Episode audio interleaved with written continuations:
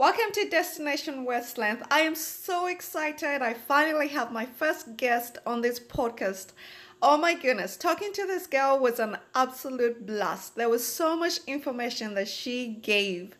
I just can't wait for you all to be inspired and for you to find your true self.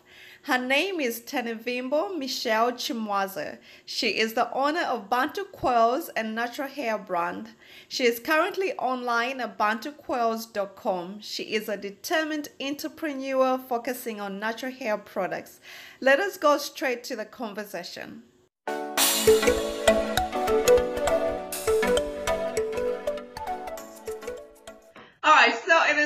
So nice to finally have you. I'm so super, super excited. Um, I just want to say when we first met, Uh-huh. I was so happy to receive that email. And then once I went to your Facebook, I was like, oh, we have so much similarities. Like we do the same thing. We, we both have um, Facebook groups and we're Yeah. both entrepreneurs. That's so, right. um, so what prompted you to actually send that email? Like, what did you find? You know what? I, I think people are drawn to their likeness. You know what I mean? So I think um, I was like, you know what? I have to be bold. I have to be. I have to network. I have to put myself out there. And even though it may feel like you're a little bit vulnerable um, or you don't know everything, it's just good to put it out there and see what what comes back to you. And I'm so glad that I did because we wouldn't be sitting here today. So Yeah. Really thankful for that. Um, for for you being open, for you being so gracious and asking me to come on. Yeah, exactly. And it's actually, for me, it's taken a bit of time to actually get comfortable with just like sending emails to people. Yes. But once you start a business, I think once you become an entrepreneur, you kind of have to do it. Exactly, exactly. You do. I think it's something that I have gleaned from from my work in corporate America is that you know the squeaky wheel gets oiled, so you kind of mm-hmm. have to always raise your hand. You kind of always have to be out there, put yourself out there, network, and kind of you know make sure that you have your ear to the ground to see what's Yeah. going on. Yeah. Okay, that's good. That's good. So thank you and welcome to the podcast. Thank you I'm for having go ahead and just ask you questions and then we'll just have a conversation. Um, the first question that I want to ask is basically tell us who you are. Like, who are you? Where are you from? Okay, yeah, that's a, that's a good question. It's a loaded question. Um, my name is Tenevimbo Michelle Chimwaza. Um, I was born in Harare, Zimbabwe, which is, uh, you know, southern Africa, so some people say.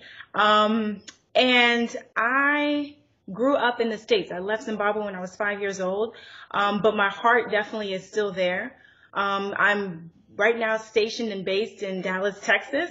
So that has been um, my launching point. Um, in Dallas, I've worked for a couple of financial service industries uh, companies. So um, I've worked for Fidelity, I've worked for a real estate investment firm, and I've also worked for Goldman Sachs. And I just recently left my job at Goldman Sachs to kind of pursue this um, entrepreneurial uh, path that I'm on uh, because I really want to help women and I want them to feel great about themselves no matter um, where they are or what they look like. I just want them to feel great. So it's been a very interesting journey. and it's been a self-discovery year for me. So I, you know, not having a job, but pushing forward with my entrepreneurial um, company, Bantu Coils, has just been, it's been a delight. It's been joys, it's been ups and it's been downs. But that is in essence who I am in a nutshell. Oh, that's good. That's good. You have a lot of experience. So how long have you had Bantu Coils? I've had Bantu coils for about three years now. We're going on three years. Um, we, we've kind of morphed into different things. Uh, when we first started, we were a beauty supply hair store um, only in Harare, Zimbabwe. Um, and we were doing more on the ground work. And within the past, I guess, year and a half, we've kind of migrated to more of an online presence. Uh, so that's been a very um, interesting evolution of Bantu Coils. But right now we're now um, an e-commerce store, but also still on the ground. So we have um, a few agent locations uh, in Zimbabwe right now. So the the name Bantu Coils was kind of uh, we wanted to incorporate a natural hair terminology, right? Um, so that was something that was uh, imperative. But I also wanted to make sure we drew in the aspect that we are Africans at heart. um, and that we wanted to kind of pay homage to our ancestry, right? So the word Bantu Coils, Bantu actually is a shortened term for Abantu, which means people or my people. So um, that's to me practical sense of saying my people who have coils. So that's like a practical aspect of the name. But also there's a little deeper history behind it because as you know, the Bantu people migrated. So there's Bantu tribes or Bantu um, representation from northern Africa to southern Africa. And the thing that's very um, poignant is that the Bantu people would actually knowledge share. They would actually share their knowledge of weaponry or, or farming and things of that nature. So I thought that was very um, pivotal because it's like, okay, we're doing the same thing. We are sharing the knowledge that we have and that information sharing kind of brings us closer. Without the Bantu people sharing that information, um, the languages and things like that, we wouldn't have such a vast expansion of the Bantu people. So um, that's kind of the history behind how we came up with the name uh, Bantu Coils. Oh wow, wow! I I like the fact that you say the sharing is so important because mm-hmm. for me, my name, most people usually think I'm from Zimbabwe. Yes, it's That's very similar, yeah. yeah, and I'm actually from Zambia, but it's just because we all have that commonality, you know. We're all we speak the same similar languages. We mm-hmm. we're pretty much the same. Right. So I like I like that. Exactly. Okay. Um, one other thing that I like is your logo. but let's talk about the logo because a lot of people that start uh, businesses they get caught up on logos, mm-hmm. on making logos. And when I saw your logo, I was just like, oh my goodness, how did she come up with this? So tell us a little bit, like how long did it take? Did you outsource to someone? How how did you come up with that unique logo? Okay, the the logo. Okay, so the logo, yeah, there's stories behind the logo. Um, usually what we did, we sketched out like four or five ideas, right? Mm-hmm. So, I mean, if you saw the ideas, you would probably laugh. I cannot draw to save my life. Okay. Uh-huh. But the thing is, I, I, had to outsource it because I knew that um, someone else could do a better job. Um, mm-hmm. So one thing was I needed to outsource this. I understood that part of it, but I wanted to make sure whoever I outsourced to embodied the brand and understood where I was coming from, even with my chicken scratch um, sketches. Mm-hmm. Um, but the other thing was it was imperative for me to have someone who was a woman, someone who um, could use the platform as um, as a leverage or as a, a jumping board or a, a, a, you know a jumping board. So I found someone in Zimbabwe actually. Her name is Chiedza, a really great girl who does um, all my logos. So the thing that I wanted to stress here was that it was a collaborative effort between her and I, um, and it's something that I had an idea and she just came through and executed phenomenally. Um, one thing that I would tell probably entrepreneurs is just because you're outsourcing something, you don't have to just look for a short term um, fix you should be looking long term because it's something that you are slowly building your team. Even though it's a small logo build, you are you are building a team, and that's important because when you need to come back, like I have done multiple times to ask for a logo, I know she's she understands me. She, we have a process, and I'm glad to have her on the team. So I think that's something that entrepreneurs need to you know the logo is important, but the logo also evolves over time. So just because you build the first logo doesn't mean that it's going to be your lasting logo forever. It's good to just start. Even if you're scared, even if you don't know, just start and do it scared and do it anyway. Yeah. And that's a good point because I actually, for my business, I changed my logo twice. Mm-hmm. The yeah. first time, um, I outsourced it to someone and they kept coming back and I kept disapproving. I didn't like the logo. Spent like two months going back and forth. Eventually, I just said, you know what? I'll get a custom logo, a custom font. Okay. And I ended up using just the custom font and I liked it, you know, mm-hmm. I liked it. And then eventually I had to go and trademark it. Unfortunately, the name itself, someone else had it. Had it, okay. Yeah, so that's why I had to change it. But most people think they have to get stuck with it. It's like life. No, you can change it. You can change it. Yeah, it evolves. It changes. Just as you grow as a person, you grow as a business and you change, you know? Exactly. Yeah. And I like the fact that you also outsourced. A lot, a lot of entrepreneurs think I have to do everything. Mm-hmm. Mm-hmm. And that can be so overwhelming. Yes. Yeah, it, it can be very overwhelming. I think it's something that I think I've had to learn is to delegate because I think I can be one of those, okay, I can do it, I can do it, I can do it, I can do it. But sometimes you just say, you know what? Um, can I build, can I build a team um, with this outsourcing, right? That's my, my always my first question. Okay, if I if I'm not good at photography, can I hire someone who's good at photography who can stay with me and join the team? And I think that's some of the questions. If if that if I don't see that, then maybe I can say, you know what, I can do it. You know, we can save some cost, and you know, go ahead and do it. You know, myself. Yeah, that's good. That's good. Okay, so how long have you been natural? Oh man, I've been natural for a long time. I feel like a long time since I since I was in college. Okay, oh. um, I had um a relaxer, and my hair would not go past this, right here. It, it wouldn't go past my earlobe. Like it would grow, and then it would just break off. Right. So I was like, you know, this is just it's just heartbreaking. You know. So I went to the bathroom and just literally just snip, snip, snip. Oh, really? oh wow. Yeah but I didn't think through. I didn't think through because I was like, okay, now what do I do, right? um, because at the time, I guess that was what 2000 and um, I don't know, 2007, 2008 time frame. There wasn't a lot of YouTube bloggers. I think there's Naptural85 was probably there, and you know she's been solid. But she had long hair, so there was no one really who had like the TWA like styles that you could kind of you know follow. So I, like I said, I didn't think through. So I just literally had like a packed fro for like two years. oh really? Oh wow. yeah, yeah. It was a packed fro. You know the packed fro that you kind of just like literally pat down. That was that was me. Like oh really? Oh wow, that's good. That's good. Do you have any natural hair goals? What do you? Are you going to Westland? What are you going? What's oh, the? Yeah, oh, hair. You know, I wouldn't mind Wesley. I mean Wasteland. I wouldn't mind it. Um, I think for me, I I want my hair to be thick. So oh. it's it's one of those things where it's never been thick, and I'm like, okay, if I can get my hair thick, and if I can keep my edges, I'm good. Mm-hmm. You know, exactly. those two things, I'm okay.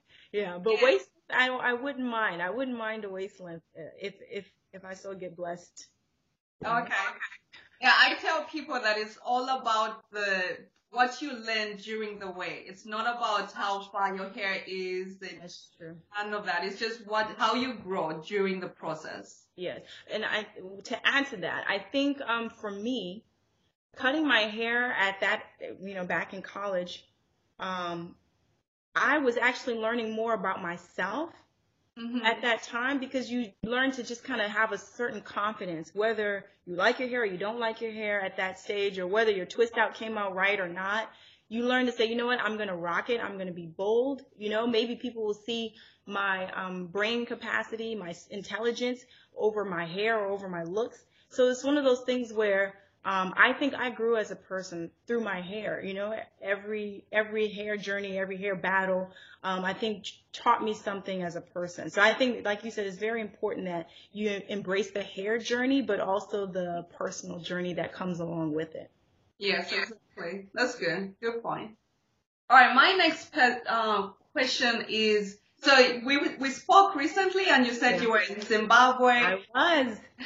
That's so exciting. I wish I could go home. I don't go as often now. So, but in one of my episodes, I talked about my experience having natural hair in Zambia. Mm-hmm. I don't know if you listened to that episode, but literally, I was told my hair was not acceptable. Someone just said, you know what? we're not taking a picture. I was taking my passport and they say, we're not taking your picture with natural hair on it. So I just want to find out, um, I know you said you grew up over here, but what, have you had an experience going back home with your natural hair? Yes. It's a great, great question, great observation, and it was a great podcast. I really encourage everyone to go back and, and listen to that. I think um, when I went back home last was five years ago, and like you said, I came with my fro and I was rocking it. And I thought I was cute. You know, I had twist outs and everything. Uh-huh. And literally everyone that I passed was like, "Do you need me to braid your hair? I can, uh-huh. I can braid your hair for you. you can take care of that." You know what I mean? Yeah. So I was a little not offended, but I was like, oh, okay, that's it's not that's it's different, right? Exactly. Uh, it's different back home than it is here in the states because um, certain styles, of course, are different. Back home, you have these amazing braided styles that people rock, and you know they look beautiful and they're so um, intricate. Um, here, not so much. You know, here is more, you know, a froland, you know, you can wear your twist outs, you can wear your bantu knot outs or what have you. So there is that vast difference, you know, because you, you're coming from, from the States coming here trying to rock your fro and it's not that. But what I have learned in my recent trip when I went to Zimbabwe, which was great fun, mm-hmm. was that people are becoming way more exposed expressive within their hair. I think they're having a self-expression through their hair, which I am all the way here for it. I think it's something that I've seen a lot of girls with the the color, the gray, the uniqueness. Um, so for me, that was great to see because I was like, you know what, this is this is exactly what natural hair is all about. It's just that self-expression, creating that individualistic um, approach when it comes to your hair. And I was I was glad when I saw it when I went back recently. So when I was growing up, we always believed um, the women in the U.S. had long hair. I don't know if that's how you, well, because you grew up over here, right? But I just remember having conversations with my sisters saying, "Oh, look at the hairstyle. Look at that girl on TV. She has long hair." And so I, I guess because we always just believe that the U.S. does everything. You can literally get everything, and everything is cheap. But in terms of natural hair, I have observed that we don't have a lot of brands. There are not that many brands for natural hair. Mm-hmm. So what has been your um, observation in regards to that? Do you think we have enough already or no? Oh yeah. Um, yeah, I, I, when I moved to the States, like I said, I came when I was small. I was five. My mom had that packed fro, you know, that packed fro. And I was like, my hair is very different. It's not like the other girls that I, you know, was playing with. Mm-hmm. So I mm-hmm. did notice that difference, like, you know, the longer hair was here versus back home. And I think maybe that is due to um, the brands or the options available, right? Because like you said, there are not that many options um, in in Africa as there are here in the states, and I wish that would I wish that would change. Um, and it's not even just that, but I think also in the pricing aspect, because when you ship and things like that can really um, affect affordability. However, I do not think that there is enough brands out there. I think everyone has a problem area. Everyone has, like you say, um, hair goals, whether it's a destination waist length or whether it's just having thick hair. Um, and certain brands do certain things. Certain brands respond differently to different hair types, different hair textures, even different environments. We are here in the States, uh, the weather back home may be completely different. So maybe your hair may be more dry, you know, in, in Africa than it is in, you know, in the States. So there's a lot of contributing factors that can affect um, brands and how your hair responds to those hair brands. So I think that if you have a dream or even if I have a dream of starting a hair care line, I think you should go for it. There's never enough um, brands out there because you're going to speak to someone specific. So I think that's um, that's important. Mm-hmm. And that's the reason why I'm so happy to know that you actually started Bantu Coils Mm-hmm. Because I feel like, you know, more people should be doing that. We need to be able to just go to the stores and pick. We shouldn't have this one section. One small section, yeah. yeah, just one more small section. Yeah, exactly right. So I'm like, it's really good. So I just want to thank, um, thank you and just congratulate you for actually having your own Bantu Coils brand. Thank um, you. so, so I guess how did you start with that? Like, did you see, did you think that was a lack of brands? How exactly did you start? Yeah, so I did think that there was um, something lacking because for me, I felt like, okay, look, guys, I have hair that may look like everyone else's, but it may it doesn't behave the same way, right? So I'm like, let me test some things out. Let me check out what um, what my hair responds to. And re- most recently, I think what I've been really diving into is the actual chemical makeup of um, certain products, right? So okay. trying to figure out, okay, if my hair is severely dry, right, can I use a rooibos tea to make it um, moisture moisturized or can what does it do? How does my scalp respond to this? Et cetera et cetera et cetera. Because uh, not everyone is using the same you know ingredients in their brand. So i was like you know i want to be a little bit different. I think that your hair where you come from may help you understand what hair products you need for your hair. Um, and I think it's something that you may have to take a look around, right? Whether it's in our surroundings. when I was in Zimbabwe, you know, I was looking at the baobab tree. I love the baobab tree. And there's a fruit that is, you know, come from there. A lot of people here have baobab oil, but I was actually looking at the full fruit and seeing what, what we can do with that. How does our hair respond to that? Because I feel like our ancestors used that in some way to, um, to preserve their hair. So I want to kind of investigate that a little bit more and hopefully help some women out there who have the same hair as I do. Yeah, that's that's very good. And the other thing, like what I have observed is that I follow a lot of Facebook groups, mm-hmm. some over here in the US and some in Africa. Okay. And I've noticed that the ones like either in Nigeria or just different parts, they focus more on like do it yourself products. So you will find actually people promoting okra gel or some natural product as opposed to actually going to go buy the the um the whatever the gel. Yeah. So I like the fact that you actually say that you know depending on where you are, use whatever you have in front of you. Yes. Yes. Yeah, I completely agree with that. Yeah. So I was reading your description of the butters, the hair butters, and literally I was salivating. Like I was just like, this sounds like food. This. I know. I really wanted to like try one. I mean, we're talking about hair right here. So yeah. tell us about the butter coils um, butters, hair butters. What is in it? How is that going to change my hair? What is it going to do for me? Yeah, so I recently launched hair butters. There's three of them. Um, and I really wanted them to actually moisturize your hair, right? Okay. So for me, I have dry hair. It can get crunchy like in a day, right? Mm-hmm. Um, so that was important for me to kind of have a hair butter that actually not just coated the hair, but actually penetrated the hair. You know what I'm saying? Okay. So, um, so I created these hair butters. Um, and they do have these amazing smells and they also actually work. You know what I'm saying? So I was excited to launch these recently. There's three types.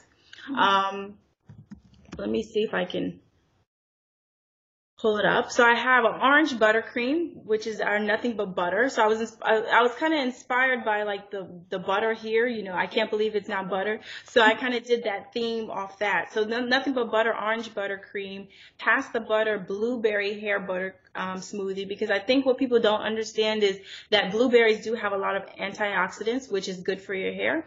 So that was in there. That's some good stuff there. And then I can't believe it's all butter curl souffle, which the souffle is actually like a leave-in, which you can kind of leave in overnight um, and then wash out. But you can also use it um, just as a complete leave-in without having to wash out.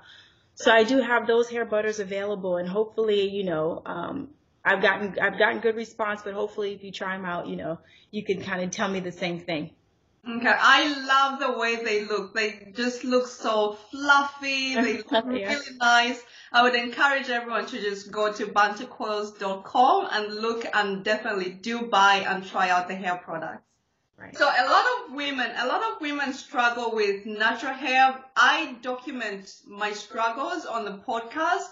So what is the one tip that you can give someone who's struggling with, with natural hair? Or especially someone who just did a big chop and now they're in that early stage of like, okay, what am I supposed to do? Yeah. Um, the big chop is big. It's a big deal, right? Because it's just like, it, it's, it's an emotional process. Did you cry? And I didn't cry, but I kind of, I, I literally, when all the hair was on the floor, I literally like looked down and was like, oh guys, this is this may have been a mistake, but um, but I pushed through, and I think that's something that you have to understand. Your hair will go through different phases. There's ebbs and flows of the hair journey, and sometimes you know it's good, sometimes it's bad. And I know when you when you go through T when you go through that TWA phase, you feel like you can't do a lot of hairstyles, but there's a lot of information out there. There's a lot of uh, support groups, you know, um, that can kind of help you and walk you through that. Um, and I think that that is important. I think the one tip that I will give you um, that I swear by is sleeping with um, satin. I think that's just so important. I think that helps um, keep your hair um, from drying out. It helps it from breaking. It helps it from um, having that friction with the cotton on your your regular pillow. I think any covering on your head, silk or satin, is imperative, and it, it may help you actually have length retention. So I think that's something that a lot of some people invest in, some people don't, but I think that is something that I would definitely give a tip to say, hey, make sure you go to bed with uh, with some covering. Mm-hmm. And that's good. So you actually did mention earlier that you're actually going to introduce uh, bonnets as well on your website. Yes, the, the coming soon. It's been a labor of love um, with these uh. So I'm I'm calling them slurbans because it's uh, satin lined turbans.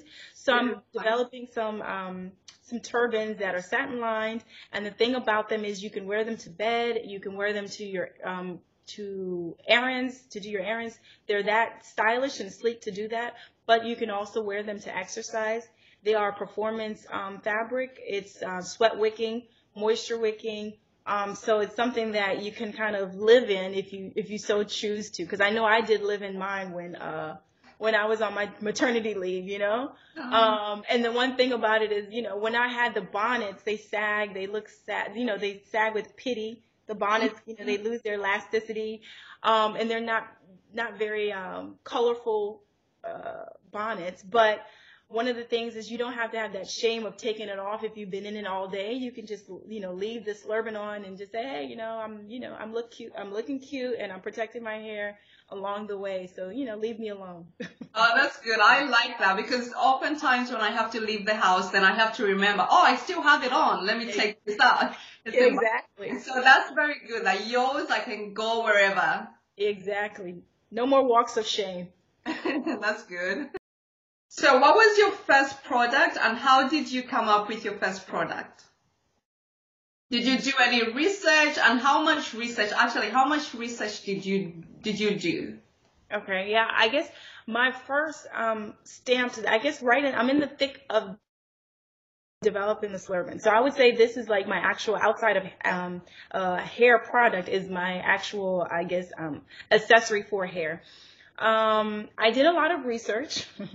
um, I did a lot of research. I think uh, one of the key things that helped me to say, give my notice to my job and, and go forth was I did a market survey. So I picked women of different races, different backgrounds, um, different eco- socioeconomic um, statuses, and I sent them out a survey um, pre-Slurban. So I was sending them surveys, asking them specific questions about what would you wear and how would you do this, how much would you pay for it. Um, I would ask questions like, what would make it more of a uh, intriguing product for you or would you share this information with your friends so that was the market research that i did um, and i did it cross continents obviously because um, like i said my heart is for africa and i'm physically in the states so i was like let me leverage both um, both markets to see the response it was actually very interesting to see those response come in per country um, and per uh, race. So that was very interesting. Uh, one of the things that I think was an aha moment for me was initially I went in thinking this may be just for um, us natural hair girls who wear things to bed, you know, but surprisingly, I said I was reading one of the research um, responses, and they mentioned it was a Caucasian woman and an Asian woman who mentioned that they'd get blowouts at their salon, and they try and extend their blowouts um, as much as possible.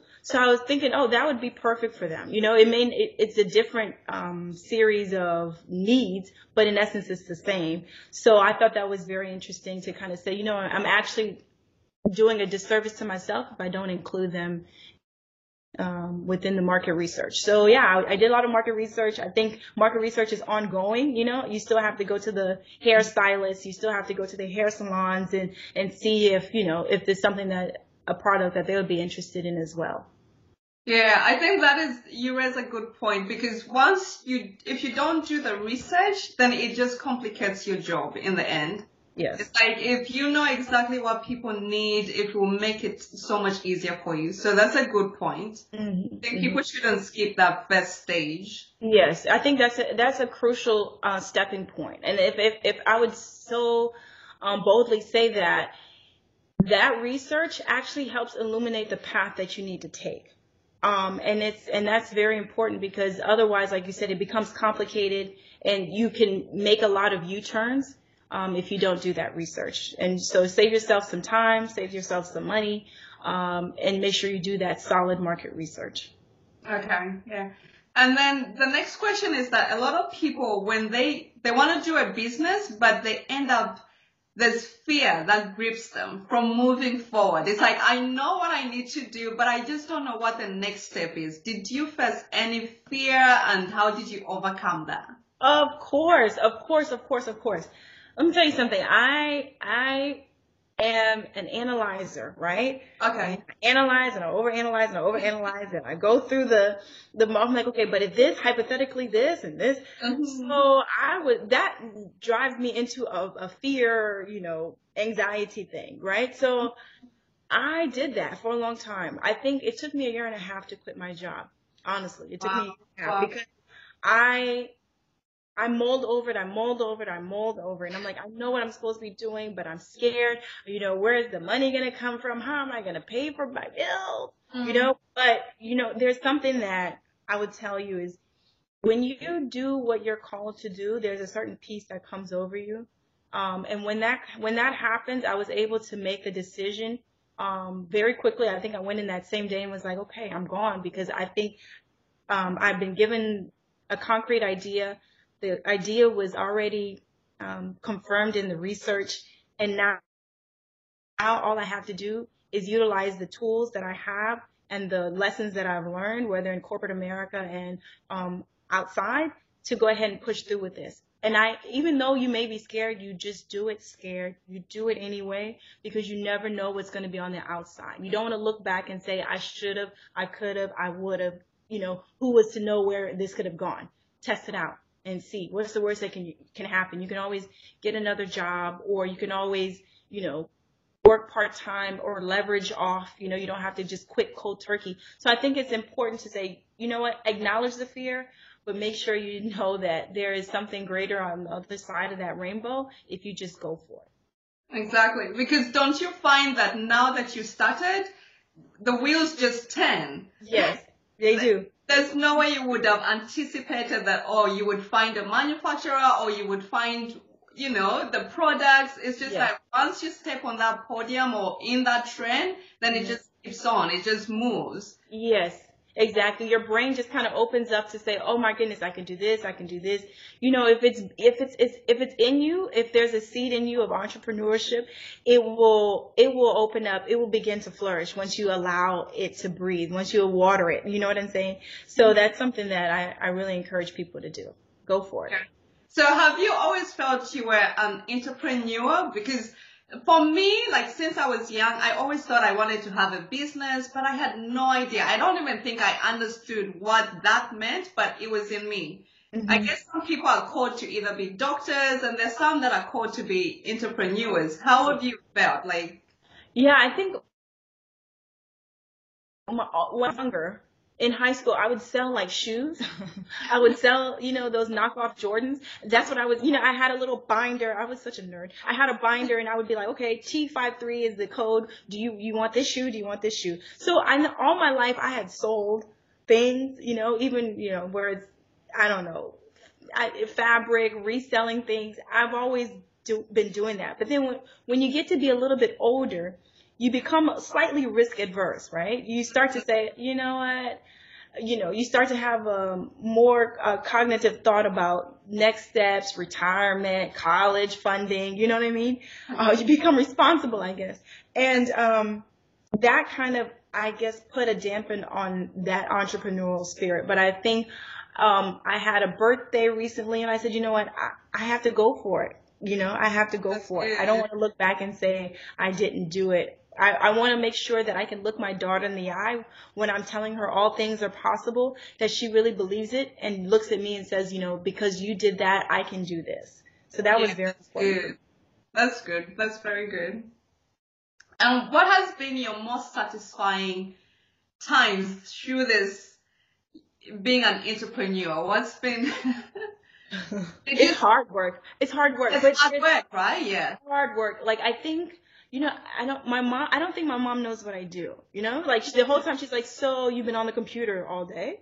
You know? yeah, so Tine, what have you been doing, huh? I'm like, she's like, I'm like, mom, I'm working. Like, I'm on the computer. I'm doing things. I'm, you know, executing. But I think the thing that has been um, very rewarding to me is that you don't know who's in your network until you actually go into your network. You know what I mean? Actually work the network. And I think that's something that I've been um, really satisfied to hear. You know, I love posting on Instagram or posting on on Facebook and then people messaging me or calling me or texting me and saying, "Hey, you know, I know someone or this person or you know, this looks great. I would tweak this." So I think for me, it's just been that connectivity with everyone that's that I know. And I'm like, I didn't know that you took pictures or you know, I didn't know that you did this. So working the network has been really great, you know, for me. I think it's been um, eye opening to say, you know, never underestimate people. Um, and you don't know what's what lies underneath. Some people may have hobbies that they're not vocal about, but um, you never know until you actually tap that network and say, hey, you know, who's out there? Mm-hmm, exactly. So you have you have kids. How are you managing that? You have a husband. You have family. How is that going? yeah. Do you ever really manage that? No. You know what I realized? I I I had a an epiphany right mm-hmm. recently because it's like everyone talks about work life balance, work life integration. Um, how do you balance it? How do you do it all? I really don't don't know if um, if you do, really what you have to do is break it into chunks. You eat an elephant a bite at a time. So every day you can, I have a, like a mental checklist, right? Cause I'm an achiever. So I like checklists. I'm a, you know, type A. So I like checklists. So if I can say, you know what? Hmm, the kids went to school today. They brushed their teeth. They're clean. They took a bath. Check. Good mom. You know, I'm a good mom. You know, my, I cooked dinner today oh, you know what? My husband's happy. The kids are happy. Check. The husband's happy. You know? Mm-hmm. Oh, I went to go get my nails done. I had a moment. I had to drink some wine. Check for me for self, uh, for self edification or self, you know, self care. So every day I just try and find my three checks. You know, if I clean the house, great. If the house is dirty, that's fine. Don't worry about it. Keep moving, you know. And I think for me, it's funny because I'm like, ooh, when I see the moms all, you know, dressed down and they're, you know, styling to the nine and the kids are perfect. I'm like, you know, you must have missed the third check about cleaning the house. So you must have missed the third check about, you know, picking up something from the grocery store. So that's like how I kind of make sure that I'm like falling somewhere in a, in a good zone of saying, you know what, I am balancing it. It's your own balance. Everyone does their thing differently, but for me, that's what I do. I do my three point check system. If I get three checks, I'm good. I had a good yeah, I, I think that you mentioned the checklist because when my first daughter, my daughter was born, you know how at the hospital they give you that form like when did the baby breastfeed, when yes. baby, you know, drink whatever. Yeah, and I at first I was like, why do I have to keep on tracking e- literally everything? How long the baby slept? Mm-hmm. but I realized that that is the foundation. If you can mm-hmm. start from there and have like a schedule where you check out, oh, I did this, I did this, your life it will be so much simpler. Yes. Mm-hmm. Yeah, it, like you said, it's better to check off the things that you did than worry about the things that you didn't check off, right? Because that's when you start going into an anxiety like, oh, I didn't do this, I didn't do this, I didn't do this. No, let's worry about what we did do today. And then whatever we didn't do, we'll worry about it tomorrow. We'll get our checks tomorrow. Exactly. So once you started your business, what surprises did you find other than the fact that it's a lot of hard work? It's hard work, yeah. it is. Do you have actually, do you have support in terms of like, who's doing the marketing? Are you doing everything? Marketing, are you are you the the main person? Yeah, so I am the main person. Okay, I'm the main person. Um, for the Slurbeens, I did hire a marketing um, company, but they have yet to um, begin, right? Because I, I'm, I'm, I'm pre-launch. So I am doing everything. So I guess for me it was a shock because mind you, I, I from I went from, you know, a nine to five, you know, nine to seven job, um, with responsibilities, with a job description, you know, to then going to like entrepreneurship, right? So it's like, okay, what I was surprised to learn was that you work at different times, right? Sometimes I'm up at five Sometimes I'm sleeping at 2 mm-hmm. Um, and then just to kind of, I guess, set up my day. Like I didn't know how to set up my day, you know, because I'm like, okay, let me wake up, let me check the emails, let me check um, social media and see if there's any been any responses throughout the day. Okay, so now what do I do? I need to worry about growing growing the audience. Okay, how do I grow my audience? Um, and then anything new, let's look for next month. What's what's the push next month? Is the next, you know, I kind of had to be very organized and be very um, purposeful because if I wasn't, I was just going to be drugged throughout through the mud, you know, day in and day out. So I think for me, it was surprising to know that I, like, if I had an IT problem, I couldn't just call IT. You know, I'm like, hey, IT, can you fix this? I literally had to go in and start figuring out, okay, the code is broken. Where do I go? How do I do this? Um, but it's been good because I've learned a lot of things, you know, like manufacturing is in my wheelhouse designing is not my wheelhouse, but I sure did get put my hands in there, roll up my sleeves, and say, let's get to work. You know, teach me. I'm teachable. I value being teachable. Okay, let's learn some things because then when I do outsource it, I know exactly what I want. I know exactly how to direct you into, you know, what I need done. So yeah, I'm a one woman show, but but I'm it's enjoying it. It's breaking. You're doing a good job. Thank um, you. What is the one advice that you could give to someone who's starting a business? Do you have any one advice or something that you thought, oh, I wish someone had told me about that? Yeah, I think, I guess it's, I guess two things. I think it's important for you to build a team. I don't think anyone can be a successful entrepreneur um, without building a solid team around them. And the team doesn't have to be a team of 12 or a gang of 20, right? It can be you and it could be maybe someone that you outsource something to. Uh, let's say if you outsource your blogging, build that team, build that relationship, you know, um, whether, because maybe when you build that relationship, that person who's specifically focused on that thing may be able to tell you, you know what, I saw this and this may help your business.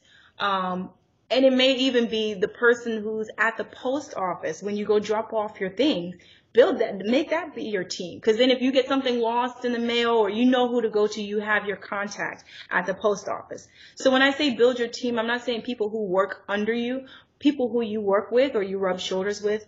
Um, on a daily basis or that you may need their services um, occasionally, that is your team. That is your team. So um, think of them as your employees, treat them as such, um, if not better than that, you know, treat them as your partners, if not, because then you kind of would get a better response um, from them when you need them. So I think for you is just for any entrepreneur starting out, I would say build your team, build it wisely, cultivate those relationships, um, and treat them like gold.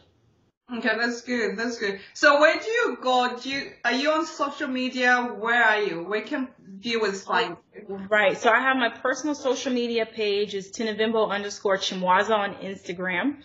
Um, and then all my business Bantu Coils on Facebook, uh, Instagram, and Twitter. We are there. So at, at Bantu Coils.